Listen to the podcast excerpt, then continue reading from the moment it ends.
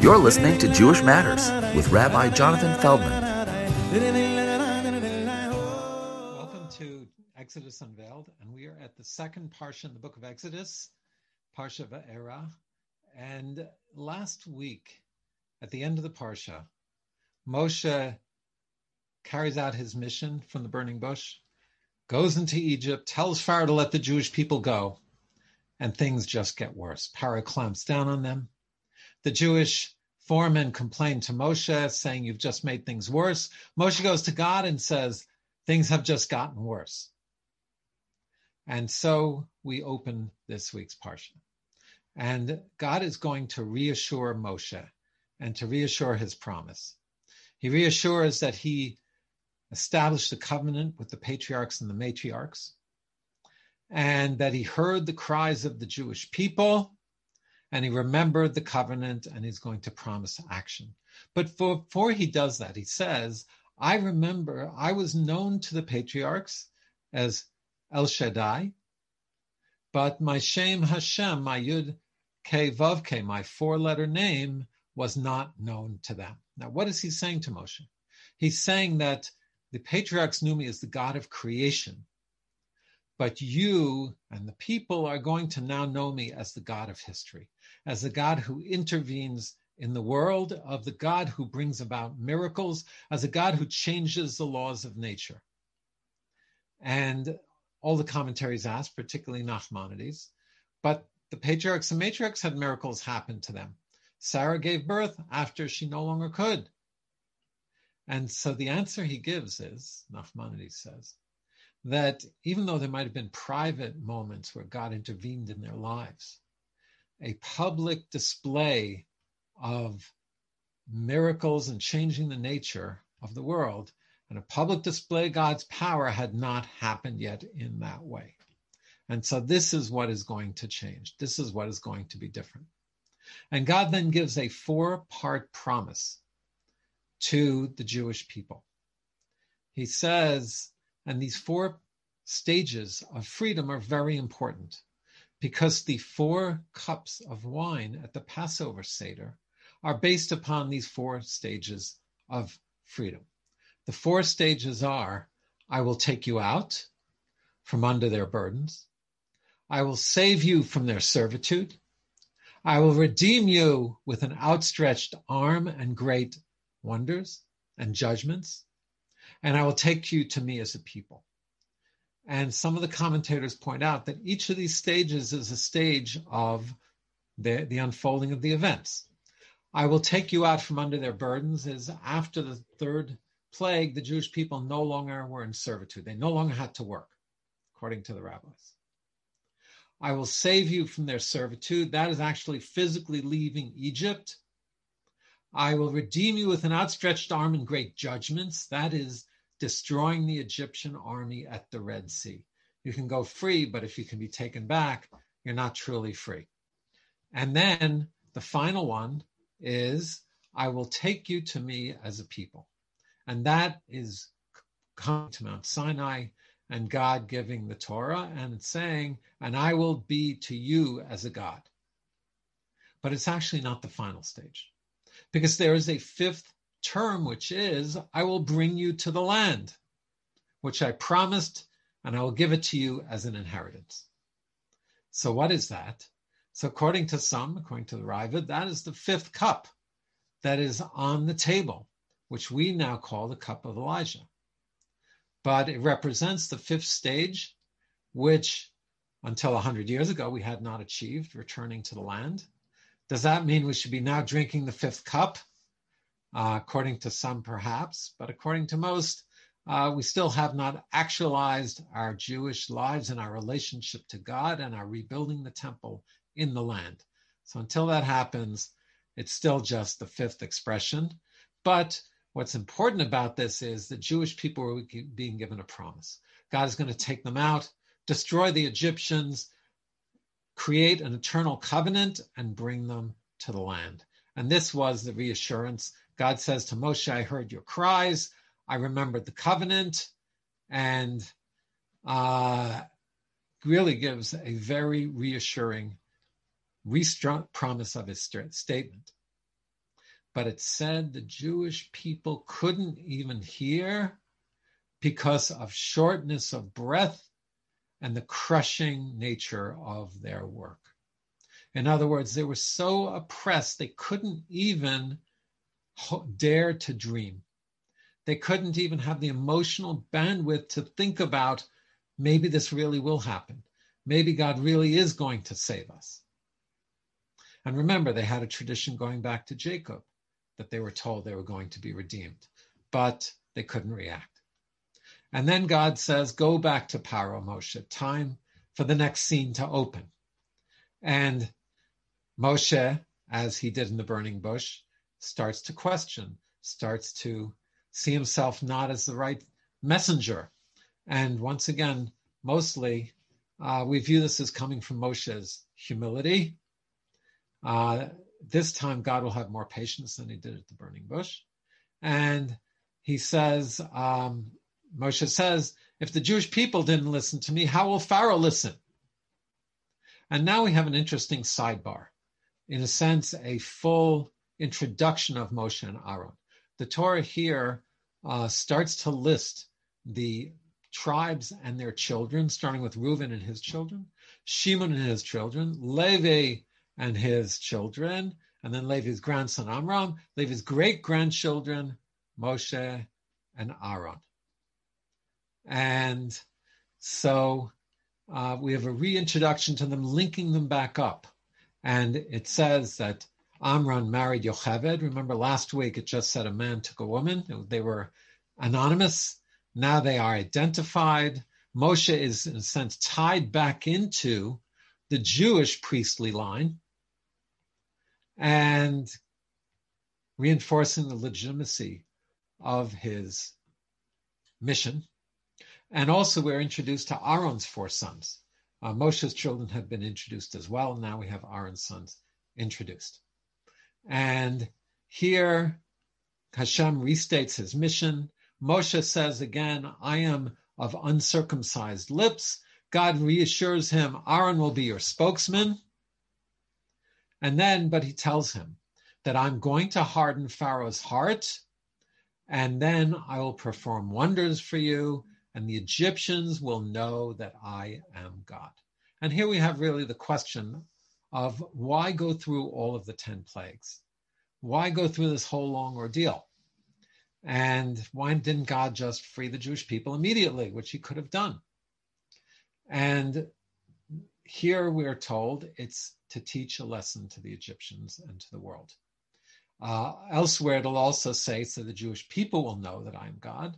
But here it emphasizes the lesson to the Egyptians. And the first lesson before the plagues is Moshe goes back into the palace, takes his staff, turns it into a snake in front of Pharaoh, the first, one of the signs that God had given him. Pharaoh then calls his magicians, necromancers, they turn their staff into a snake. We can do it too. But then Moshe's snake eats their snake. And there is really the message, because uh, the message is that the God of Israel is the creator of the universe and has ultimate power. And the staff represents Moshe's mission as God's emissary and the power of God. And uh, the lesson is being already told to Pharaoh this God of Israel is more powerful than you. But he's not going to learn it so quickly. So after the sign, Moshe walks out, and we're told that God, that Pharaoh's heart is heaven, is he- made heavy. Now, there are different terms used. V'yichazek, v'kashe, v'yichabed. And we're going to see sometimes it's just hardened. Sometimes Pharaoh hardens it, and then we'll have to address God hardening his heart. But let's just jump into the plagues. This week's parsha will present the first seven of the plagues. And why, once again, why are the plagues brought about? So, in the details of the plagues will be the message that God is the one who is controlling nature and controlling the universe. Remember, the Egyptian gods represented the forces in nature, the god of the Nile, the god of the sun. All of these are going to be overcome by the God of Israel. In the Haggadah, we have the custom to dip the ten uh, the ten drops of wine onto the plate, representing the ten plagues. And as we do it, we read the plagues in two ways. The first way is in pairs, and two, two, two, two, and after we enumerate all ten, and then we read them as sets of three. Each one of those shows patterns in the plagues. The sets of two represent the patterns of nature, and they show us that God was teaching them that He is master all over all of nature. Uh, one and two, the blood and the frogs, is God being master over uh, over the water. Three and four are God being master over the earth, uh, the lice and the wild animals. Then we have God being master over uh, the light, that is pestilence and boils. Uh, pestilence was associated with the harshness of the sun. Then we have God being master over the sky. That will be the plague of hail and locusts. And then we have God being master over the darkness. And that is the plague of darkness and the plague of the firstborn. So we're being shown that God is really master over all forces in the universe. The sets of three, which Rabbi Yehuda introduces them as acronyms through, through, through these sets of three. So there are different patterns of three. I will share one of them with you. Uh, the pattern is that, well, I'll share two. The first pattern is that God gives a warning. Moshe is sent to Paro by the river, uh, whereas he's associated with the Nile, and although it's in private, and he warns him. Then on the second plague, and the second of each cycle of three, he comes into the palace in public. He warns Paro. And on the third one, there's no warning. So there's an idea that someone is warned by two witnesses, and then they are accountable. So this pattern of three will occur three times. The second pattern of three, which occurs three times, similarly, is that the first of each of the three triads, blood, wild beasts, and hail, is inconvenient. It makes you stay inside. Uh, the blood made it harder to find water, but they could find it. The second one was that it was discomfort. Uh, the frogs made them stay inside. The pestilence destroyed their animals and loss of money. The locusts destroyed their crops. So it was a discomfort, loss of money. It hit them harder. And the third, the sixth, and the ninth hit hardest. That was actual physical pain brought on them. That was lice, which is not comfortable, boils, which is even worse, and darkness. Not only was it dark for three days, they had to grope around like blind people, but they were frozen in place for three days. Imagine that physical discomfort. So each all these patterns are to show that God is running the world and bringing about these plagues. Now, uh, there are some who want to try and explain the plagues according to natural means. Uh, one notably that it was the eruption of the uh, volcano in Santorini that uh, brought this about. And um, the plague of darkness would be understood as the ashes that covered the sky, the disruption of the of frogs and lice and all of this and plagues uh, even the water turning to blood, they say, was uh, when gases are released in the water, iron gas, it makes water turn red. So the earthquake would have loosened gases that went up into the Nile. So uh, even if you look for these explanations, the timing of it, just when Moshe was confronting Paro, would be very interesting. We'll talk about that with the splitting of the Red Sea as well and the timing. Now, um, the uh, the plagues unfolded over 10 months. Each plague lasted a week. There was a three week break in between. And the length of time they took really emphasizes that uh, Pharaoh had time to think about it. This wasn't hitting him one after the other after the other. It was a more long, drawn out process. And that process shows us what Pharaoh was. The Zohar, the book of Kabbalah, says that Pharaoh represents the Yetzer Hara, the lower voice, represents ego, represents the need for power. And Pharaoh will not give in to Moshe. He would rather cut off his nose to spite his face. He will see his empire crumbling around him rather than concede, rather than concede to Moshe and concede to a power greater than he. And so, in a sense, this showdown is, as we said, for the Egyptians and for Pharaoh, particularly to know God's power and God's uh, creating the world. So, uh, with this timetable, Pharaoh really had time to see it. Now, over these seven plagues, Pharaoh is going to begin to be worn down. In the first two plagues, Pharaoh is strong. He has his own uh, sorcerers come out and recreate the plagues, but you know, so they can make more water or so they can create more frogs. According to the rabbis, uh, they did this, but it didn't help them much. By the third, they say, and the Torah it says, they say, this is the finger of God. Why? The rabbis explain that lice is too small for them to recreate. So they realized this was not just, Moshe wasn't just a magician. And by the, th- the fourth plague as well, the wild animals, it says God distinguished between the Jews and the Egyptians. The wild animals did not go into Goshen. And so there again, it was reinforced. These weren't just natural disasters or a magician creating some phenomenon. This was the God of Israel standing up for his people. And at the fourth plague, Pharaoh agrees to let the Jews go. First, he says to Moshe, Let them serve God here, bring offerings. And Moshe points out to him that the Egyptians wouldn't countenance this. Uh, animals were sacred for them.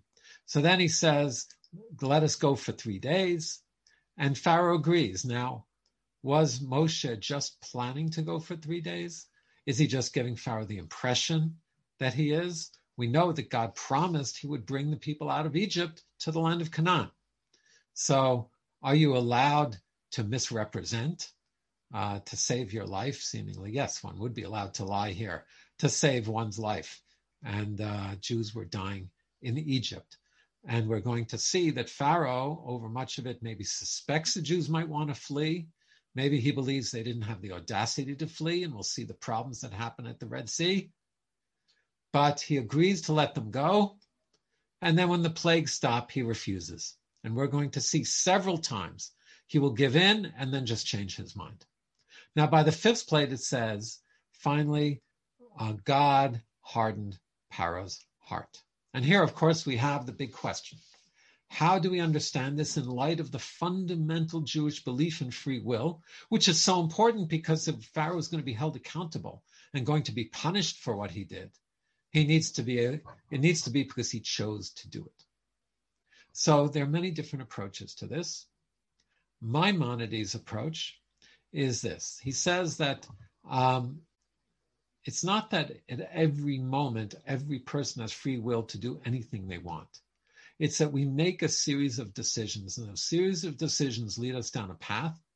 And that path might lead us to a point where we have brought ourselves to no longer have free will. We've dug a hole so deep we cannot get out of it. So, in a sense, Pharaoh's free will would have led him there, but he's now at a point where he can no longer change. Another approach is to say that God didn't let Pharaoh change his mind because we see he wasn't sincere about it. It wasn't real tshuva, it wasn't real recognition of the God of Israel. Although in the seventh plague he says, I am guilty. And then and at times he will say, and God is the truth. But it's not real tshuva. That's according to Rashi. According to um, Rav Saadia Gaon, very original. Uh, God hardened Pharaoh's heart so he wouldn't have a heart attack. So they would go through the 10 tribes, the 10 uh, plagues and the 10 ordeals. and they were meant to go through it as a punishment as well. That's another dimension to this story.